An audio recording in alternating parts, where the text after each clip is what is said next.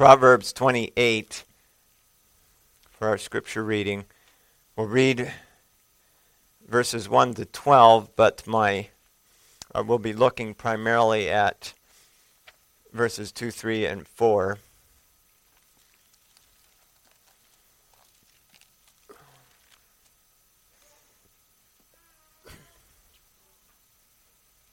The wicked flee when no one pursues, but the righteous are bold as a lion. Because of the transgression of a land, many are its princes, but by a man of understanding and knowledge, right will be prolonged. A poor man who oppresses the poor is like a driving rain which leaves no food. Those who forsake the law praise the wicked, but such as keep the law contend with them. Evil men do not understand justice, but those who seek the Lord understand all. Better is the poor who walks in his integrity than one perverse in his ways, though he be rich. Whoever keeps the law is a discerning son, but a companion of gluttons shames his father. One who increases his possessions by usury and extortion gathers it for him who will pity the poor. One who turns away his ear from hearing the law, even his prayer, is an abomination. Whoever causes the upright to go astray in an evil way he himself will fall into his own pit, but the blameless will inherit good. The rich man is wise in his own eyes, but the poor who has understanding searches him out.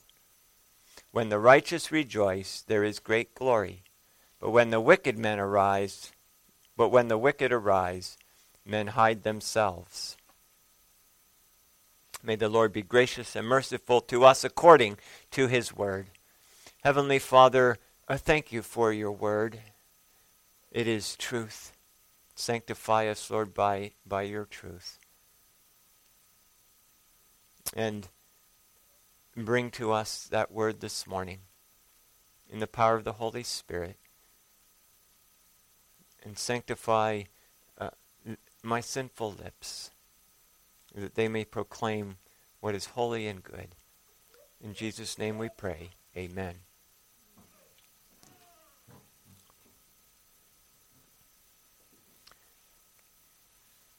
The blessing of the law. The blessing of the law of God. Why do we have churches today, churches that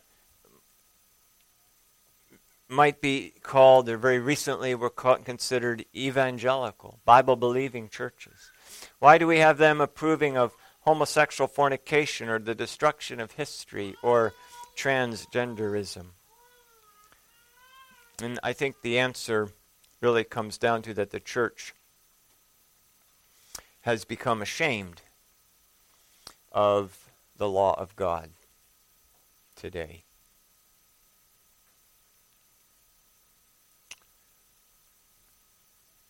Because of the transgression of a land, many are its princes. But by a man of right, a man of understanding and knowledge, right will be prolonged. Another way to translate that is that because of the transgression of a land, many are its princes, many are its rulers, but a discerning man of knowledge gives it stability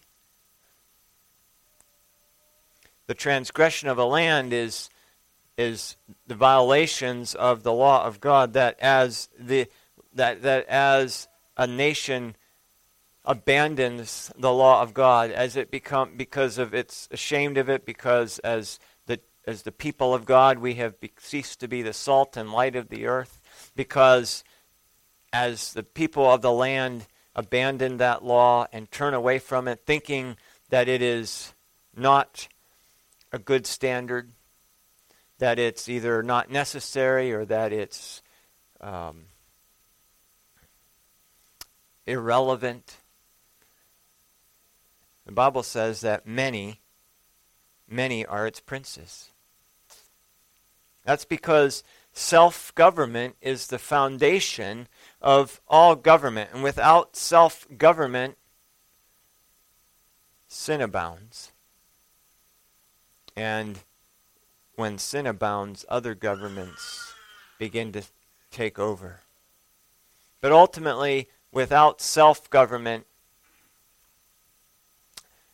all government is impossible because, because the state can never produce enough policemen to watch every single person every single minute of the day. And then, of course, the policemen themselves are sinners. And so, who then watches the policemen as they watch every person? You see, it, it's impossible. But that's what happens.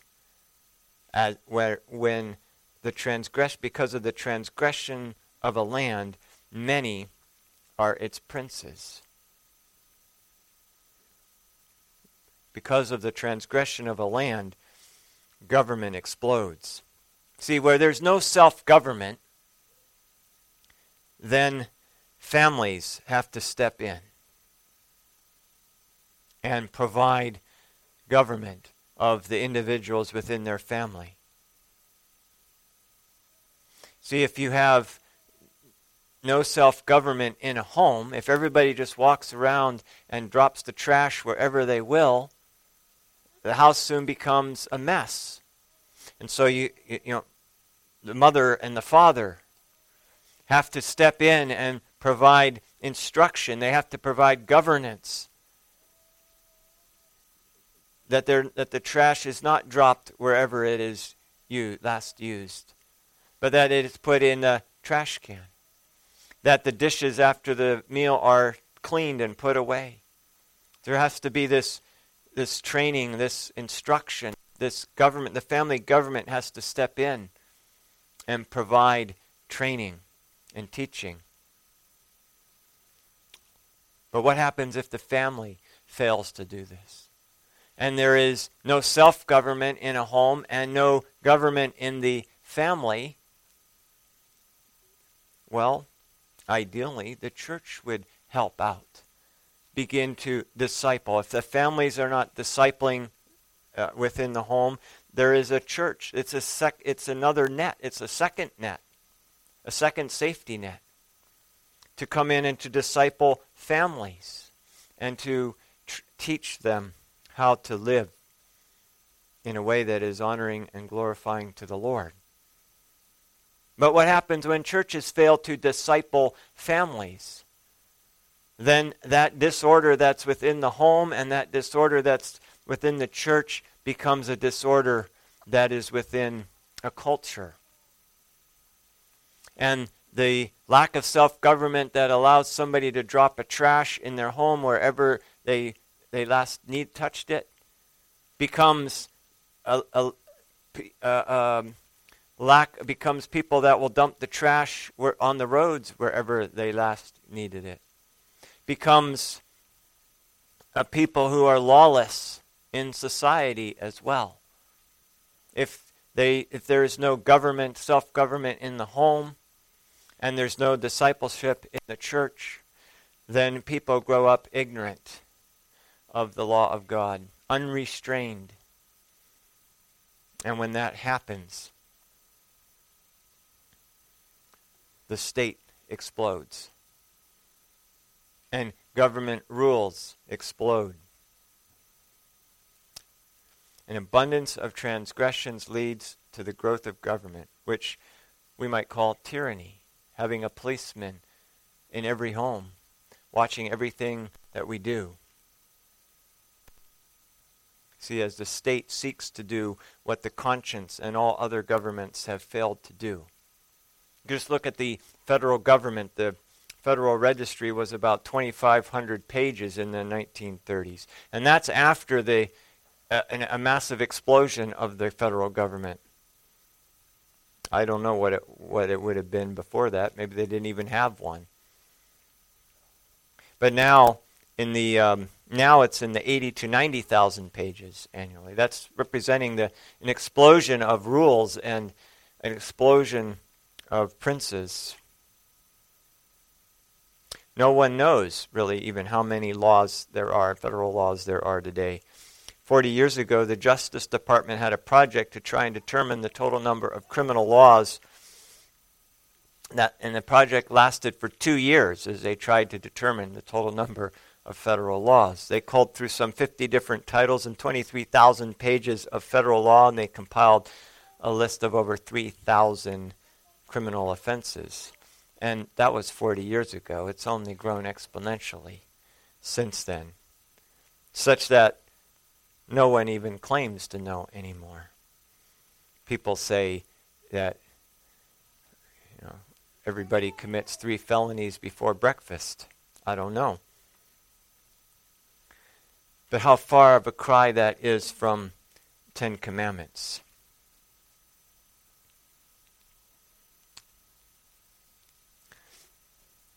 And when the government explodes, when there's an increase of princes, that brings a poverty and a tyranny to people. New Zealand is an interesting example, and this is an account that's related by Maurice uh, McTigue, who was a minister of public works there. He said that in the it, that New Zealand's per capita income in in the late 50s was, was right about number three in the world. In other words, they were a fairly prosperous nation, number three behind the U.S. and Canada. But that by 1984, a mere 30 years, they had sunk to 27th in the world. Unemployment was over 10, 11%. They had 23 successive years of deficits. Their debt was sometimes an annual deficit was sometimes as much, almost 50% of their of their gross domestic product. The national debt, cumulative national debt, was 65% of their gross domestic product, and their credit ratings were continually being downgraded. They were spending 44% of the total, the government was spending 44% of the total domestic output of that country. Investment capital was exiting the country government controls and micromanagement were pervasive at every level of the economy. Foreign exchange controls meant that you couldn't buy a subscription to The Economist magazine without permission of the Minister of Finance, because Economist magazine was a foreign publication. People couldn't buy shares in a foreign company and surrendered their citizenship. There were price controls on all goods and services. An employer couldn't pay his employee a penny more, couldn't give him a bonus if he wanted to. There were price controls on all shops and all service industries, wage controls. There were import controls on the goods that somebody could bring into a country. There were massive levels of subsidies on everything that they produced in order to keep them viable. For example, um, well, young people, of course, were leaving the country in droves. Who would want to live in a place like that? But their new government came in in 1984, and they asked two questions of government What are you doing? And why? And, and what should you be doing? What are you doing? And what should you? What's the law of God say that you should be doing? And when they started that process and started asking those questions and started confining themselves to what they should be doing, the Department of Transportation went from 5,600 employees down to 53. The Forest Service went from 17,000 employees down to 17.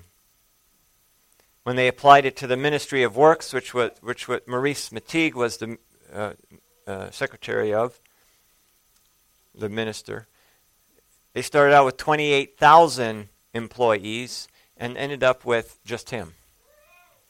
Because everybody else was there doing construction projects and, and, and so on. And there were many other people that could do those construction projects just as well as the Ministry of Works. In 1984, the typical New Zealand sheep farmer was receiving 44% of his income from government subsidies. Almost half his income came because the government just paid him. It, the major product of these farmers was lamb, and lamb on the international market was selling for $12.50 a pound. So the government paid each farmer another $12.50 so they could get 25 not a pound per carcass. So they could get $25 for their for their lamb.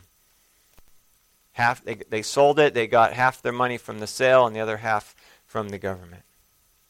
They came in and decided they're going to do away with all subsidies to the sheep farmers. Of course, the sheep farmers didn't like it. They're going to lose half their income. How are they going to live? But once they accepted that reality, that they weren't going to get any money, they put together a team of people to figure out how they could get about $30 per lamb carcass. And they thought it would be difficult, but they thought they could do it. It, it required producing an entirely different product, processing it in an entirely different way, and selling it in different markets. And within two years, by 1989, they succeeded in converting their $12.50 product, which is what they actually sold it for, they converted that into something worth $30. By 1991, it was worth 42. By 1994, it was worth 74. And by 1999, they were getting $115 from each carcass. They applied the law of God, producing stability stability. There was stability in a business where they can get $115 per lamb when they were only getting 25 before and half of it was coming by a government subsidy which just meant that the government was taking it from everybody else. What do you suppose happened to investment capital and the droves of youth that were leaving the land?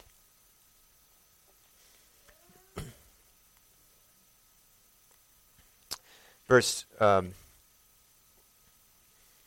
3 says, A poor man who oppresses the poor is like a driving rain which leaves no food. Law breaking by even the powerless. And law breaking is when you are oppressing people, you're breaking the law. You are um, hurting them and keeping them from being able to live in obedience to the law of God. And so even the poor, oppress, oppressing the poor brings famines and food shortages. And we're talking about here, when we're talking about people who oppress the poor, we're not talking about uh, this poor oppressing the poor is not just people without money. Rich oppressing the poor would do the same thing. We're speaking here about people that have poor character. They oppress people and they ruin countries. Now, how how are the poor oppressed? People of poor character oppress the poor. And it's like the effect is food shortages. The effect is like a driving rain that leaves no food. A driving rain destroys what it falls on instead of watering it. How, does that, how, do, how do they do that? Well, in our culture, one of the ways is minimum wage laws. Those who are not worth the minimum wage are not able to find work. Who are the people that are not worth the minimum wage? Those are the poor people. Those are the very people that need the, a wage of any of, of some sort. They need that money more than the wealthy. And so the very people who need the work the most are unable to work. The, people who could benefit from their labor are also deprived of the labor of these people. For example, I remember hearing a contractor some number of years ago who said he was, because of the minimum wage restrictions, he was no longer able to hire someone to pick up trash at his construction sites. You know, this could have been a 10 year old, a 12 year old who's paid. I remember when I was nine years old, I worked on a farm that my father ran, and I was paid 50 cents an hour, and I thought I was rich. 50 cents an hour. I mean, that wasn't much money even back then. but it was what I was worth, and, and I was happy to work for that. I was nine years old. And I remember one, I remember uh, one week I actually earned $16. I thought I was rich.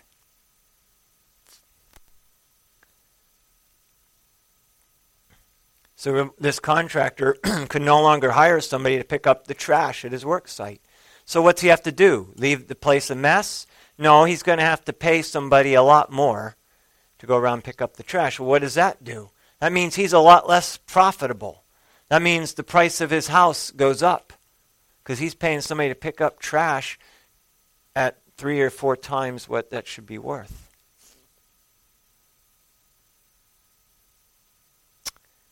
Work laws prevent the young from working in productive environments. The law doesn't allow a 15 year old young man to work in a, in a place of meaningful employment. Oh, he can ride his bike up and down the street. And then we wonder why, why young men at 18 are irresponsible because we have deprived them of the ability to work through our work laws, to work at meaningful places. Why can't he get a, why can't he work at some place where he can learn some valuable skills, at shops where they actually do things? You see, that is oppression of the poor.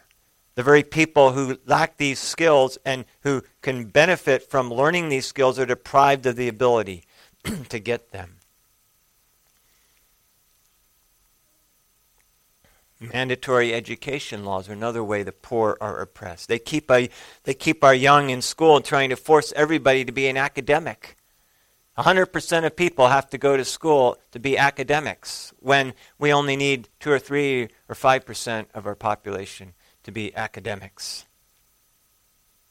And it prevents these young people from going into business and becoming profitable, from keeps them in a classroom. There's, there's nothing wrong with the book learning, but it's not for everybody. In fact, and so if you talk to most people today, they will tell you that what they learned in college and high school is not what they do for a living. That they didn't they don't need those skills that they learned there for their living. Of course not, because what schools teach are academic skills. And academic skills are not needed in most jobs that are done today. The vast majority of jobs have nothing to do with academics. They have to do with making cabinets, fixing cars, computer databases, managing IT systems, selling. None of these things are academic. None of these things need academic skills. we need to know how to read and how to do arithmetic. And with that, with that kind, with those skills, the people in our history, historical past, are far better educated than most people today with their college degrees. Edison is a, is a really great example. He went to school a short time. He did so poorly that his mother simply took him out. there were no mandatory education laws. If, if, school wasn't for him, academics weren't for him, that's fine. His mother took him out, taught him how to read. He had a love for reading that he kept the rest of his life. And he also liked to experiment with things. And so at the age of 12, he sold fruit, snacks, and newspapers on a train as a, as a news butcher. 12 years old. By 13, uh, he, had, uh, he was turning out $50 a week profit, most of which went to buying equipment for his electrical and chemical experiments. And he had four assistants, employees, at, 12, at 13 years of age. He sold fruit, snacks, and, and newspapers on the train, and he printed his own newspaper on, on the train as it moved. He set up a little print shop as a 13 year old. Mandatory education, work laws, and minimum wage would prevent anybody from doing what he did today. His entrepreneurship was behind some 14 companies, including General Electric. And he died with 1,093 patents, the most of any person.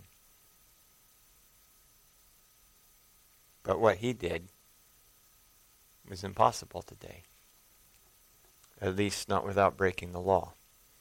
Oppression of the poor leaves no food.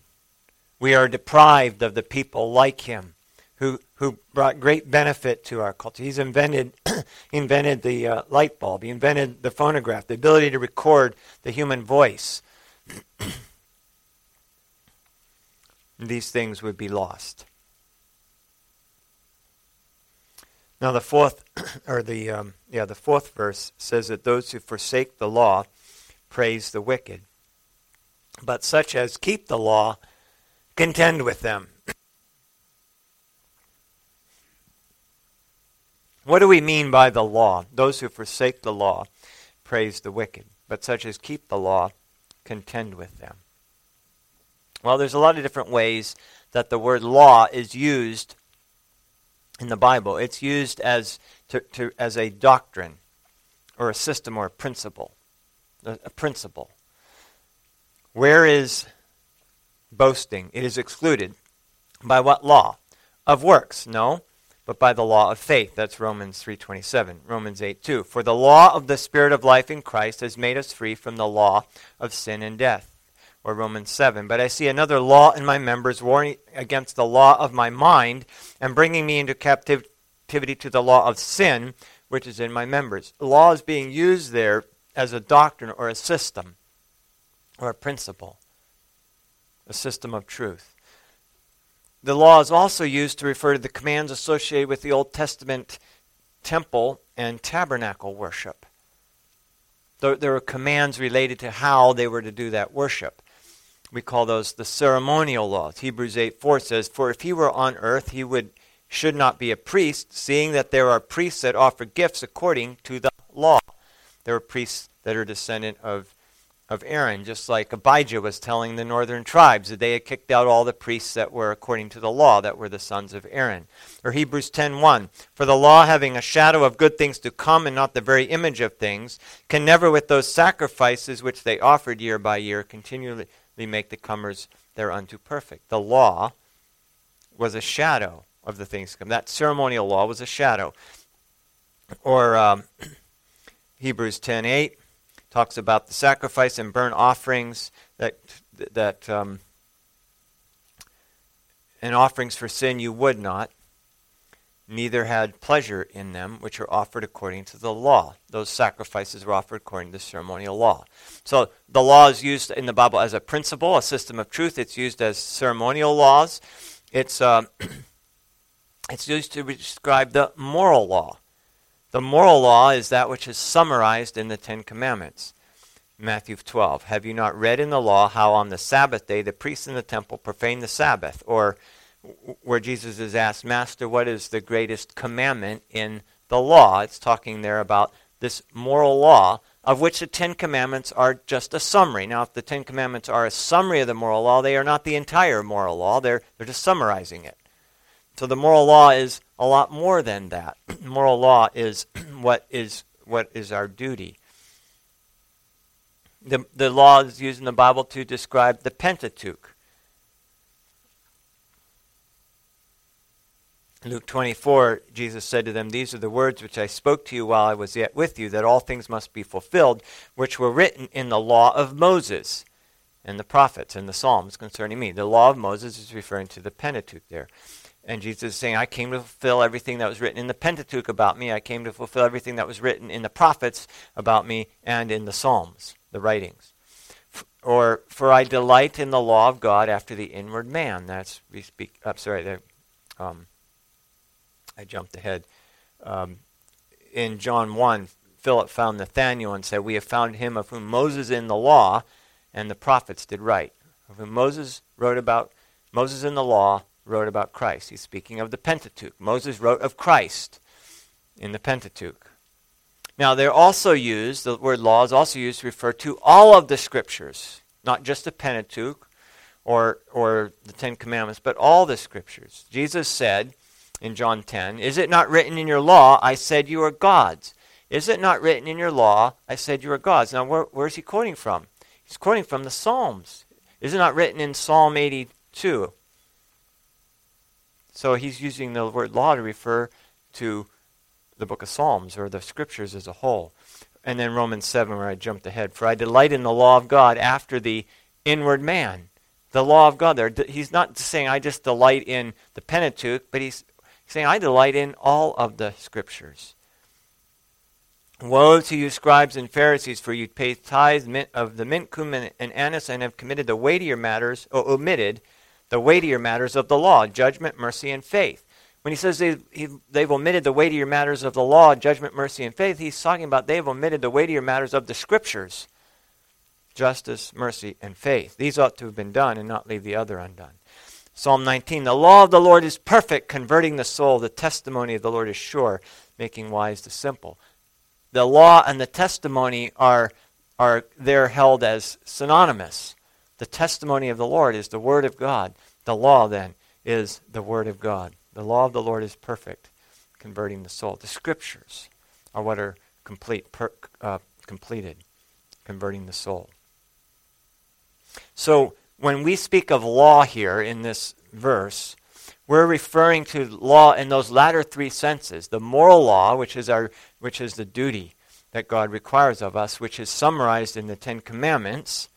The moral law, then being, or the, or the Pentateuch, or the scriptures as a whole. The moral law is our duty to God, and that is comprised of all of the scriptures. The scriptures, as our catechism said, remember, teach what man is to believe concerning God and what duty God requires of man. So the moral law that's summarized in the Ten Commandments is really all of the Scriptures. All the Scriptures teach what we are to believe about God and the duty that God requires of us. and every passage of the Scriptures teach us that we cannot keep, we cannot obey the law in our flesh, that we are under the wrath and condemnation of the law for our failure, and that we deserve torment in hell for all eternity. Not only have we offended an infinite God, if we can't keep the law in our flesh, that means we can never stop sinning. We continue to sin for all eternity. The mere fact that our body and our soul are separated in death doesn't keep the sinner from sinning. That's a terribly desperate plight to be in. The sinner cannot stop from sinning. He's incapable of keeping the law of God. And so, for all eternity, the sinner continues to sin against God. And so, God's judgment is for all eternity. That is a desperate plight to be in. But thanks be to God, the scriptures also teach us that God so loved the world that he sent his only begotten Son to pay the penalty of our sin by giving life in, by giving his life in place of ours. And so by giving his life in place of ours, he propitiated the wrath of God. He turned that wrath of God away. He appeased that wrath of God against us. He has made us alive together with him having forgiven us all trespasses, having wiped out or canceled the written record which was against us based on the law. He canceled our debt owed under the law that was contrary to us. And he has taken it out of the way, having nailed it to the cross.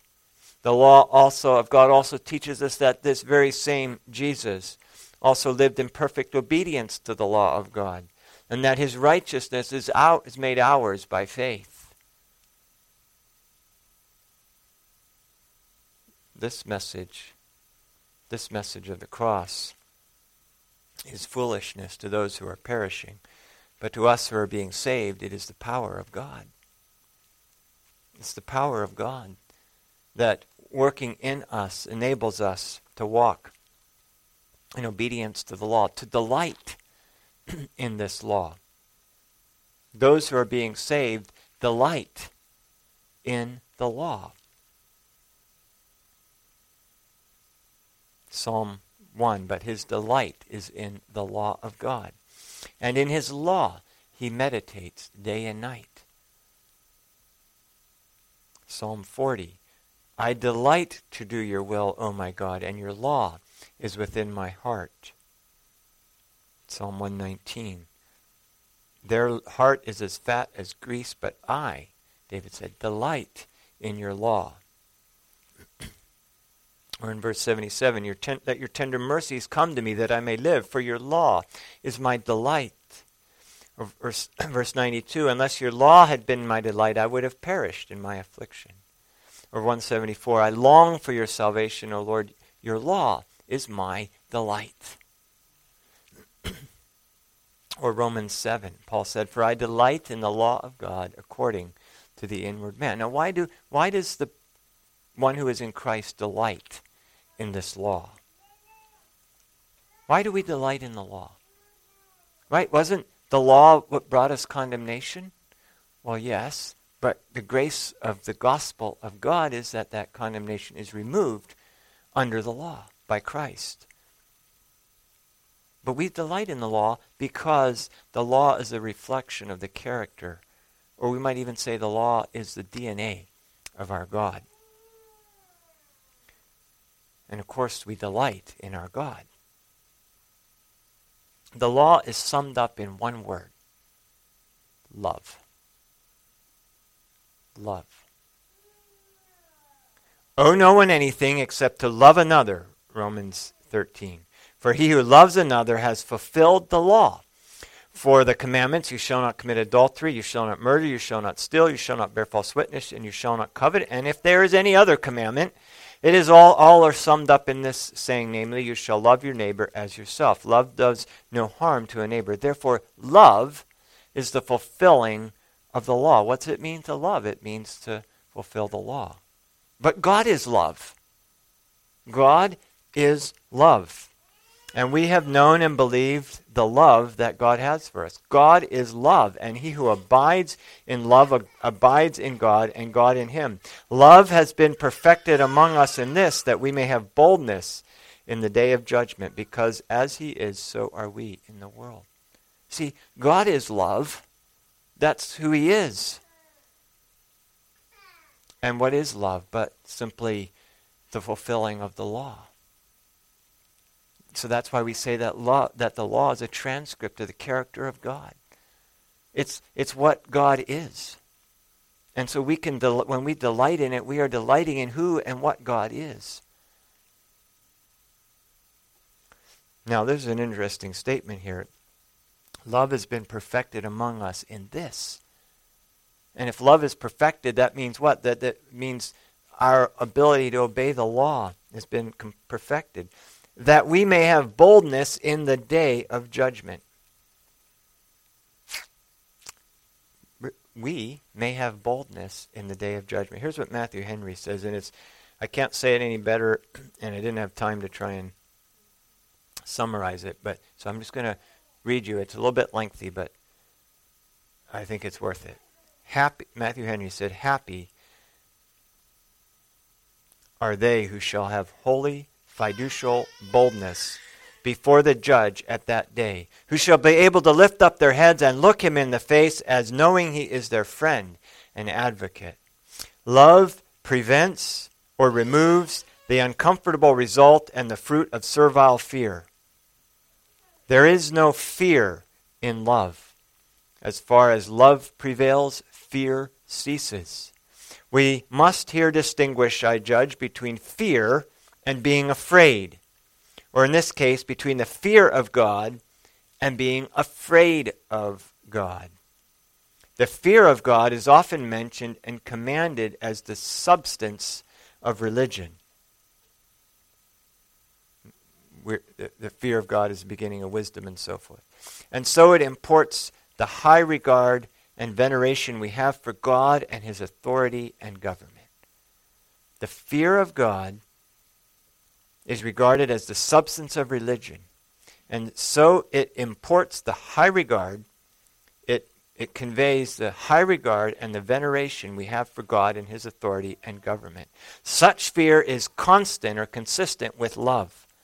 Yes, with perfect love, as being in the angels themselves. But then there is a being afraid of God, which arises from a sense of guilt and a view of his vindictive perfections. And in view of them, God is represented as a consuming fire, and so fear here may be rendered as dread. There is no dread in love. Love considers its objects as good and excellent and therefore amiable and worthy to be beloved. Love considers God as most eminently good and most eminently loving us in Christ, and so puts off dread and puts on joy in Him. And as love grows, joy grows too, so that perfect love casts out fear or dread. And those who perfectly love God are from His nature and counsel and covenant perfectly assured of His love, and consequently are perfectly free from any dismal, dreadful suspicions of his punitive power and judgment, justice, as armed against them, they well know that God loves them, and they thereupon triumph in his love.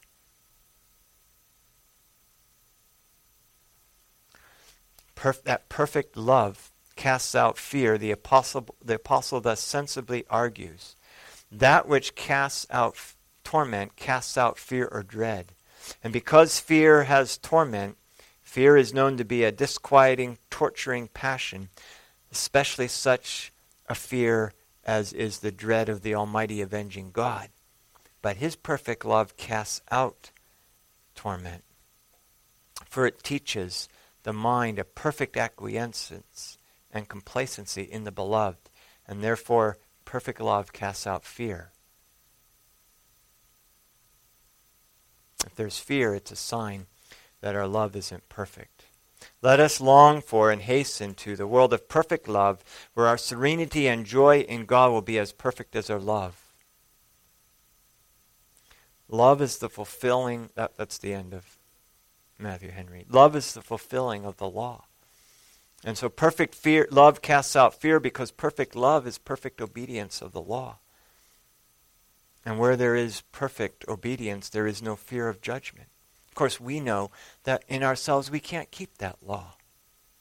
But the gospel of the grace of God, the unmerited goodness of God to us, proclaims that God has imputed to our account the righteousness of the perfect Son of God. And so by faith, we apprehend, we apprehend, we lay hold of the grace of God in Jesus Christ. And we too can have boldness in the day of judgment.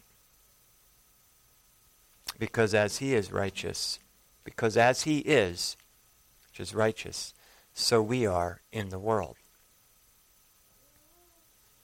Now, that's the law. That's the law.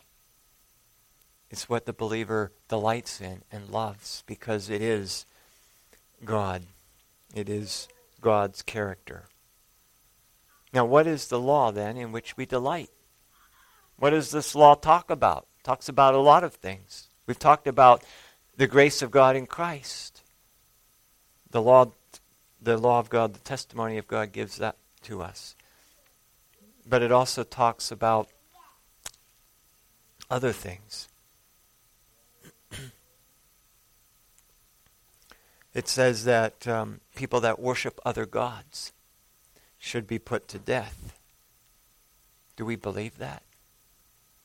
Do we believe that that is what the holiness of God, of a loving God, requires?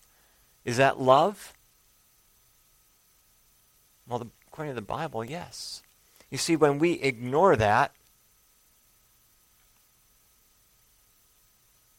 we, we praise the wicked.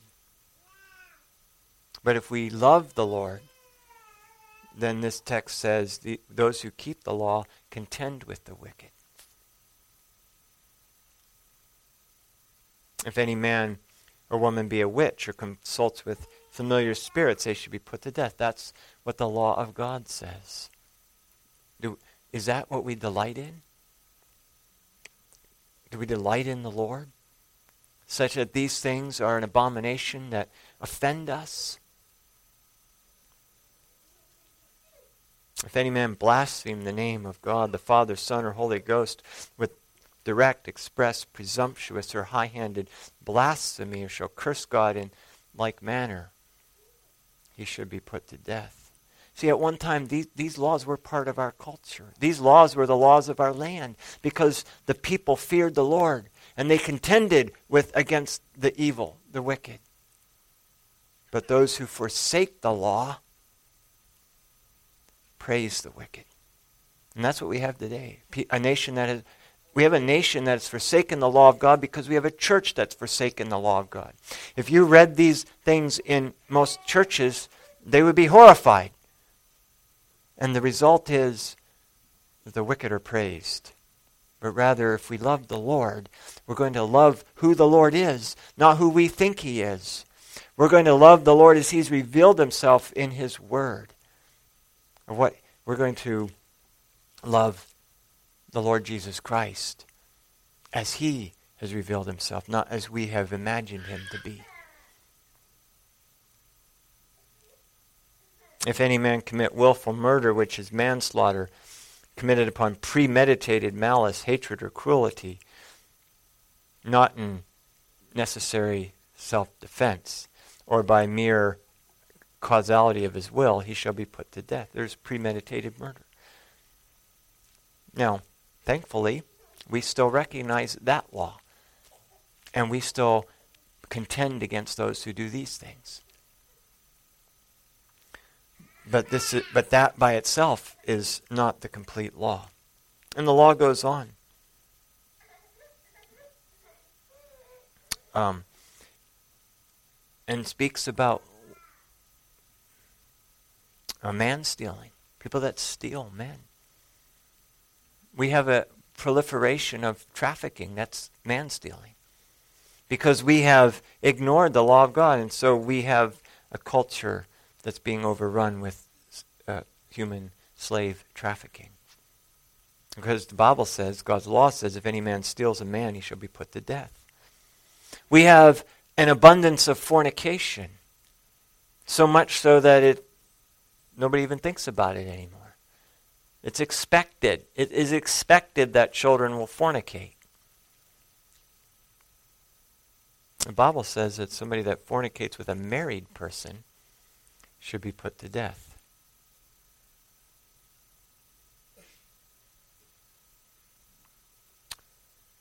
If a man rise up as a false witness and w- to willfully testify against another man's life, like they did with Naboth. They, they testified that he was a blasphemer, which in that day they still um, put blasphemers to death.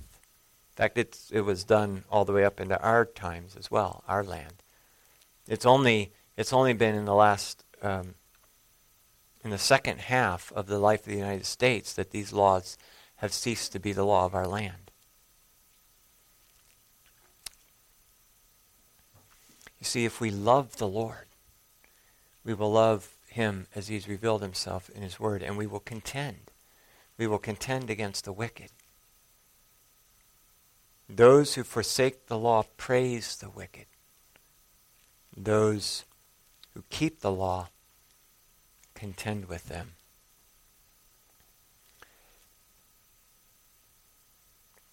The Word of God, the testimony of the Scriptures, transforms culture. When the righteous contend against the wicked, that has a transforming effect. We become the salt and light of the earth.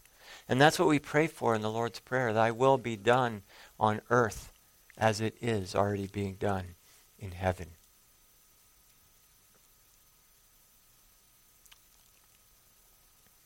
If we love the Lord, then we will love the Lord as he has revealed himself, who he is. And these and these things that are an abomination to him will be an abomination to us. And we will take his word, his law, and it will be our meditation. It will be our delight. And um,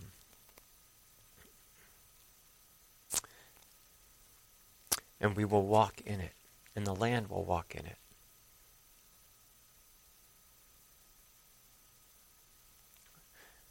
Course, as we said, that only comes, that only comes by the gospel of the grace of God in Jesus Christ.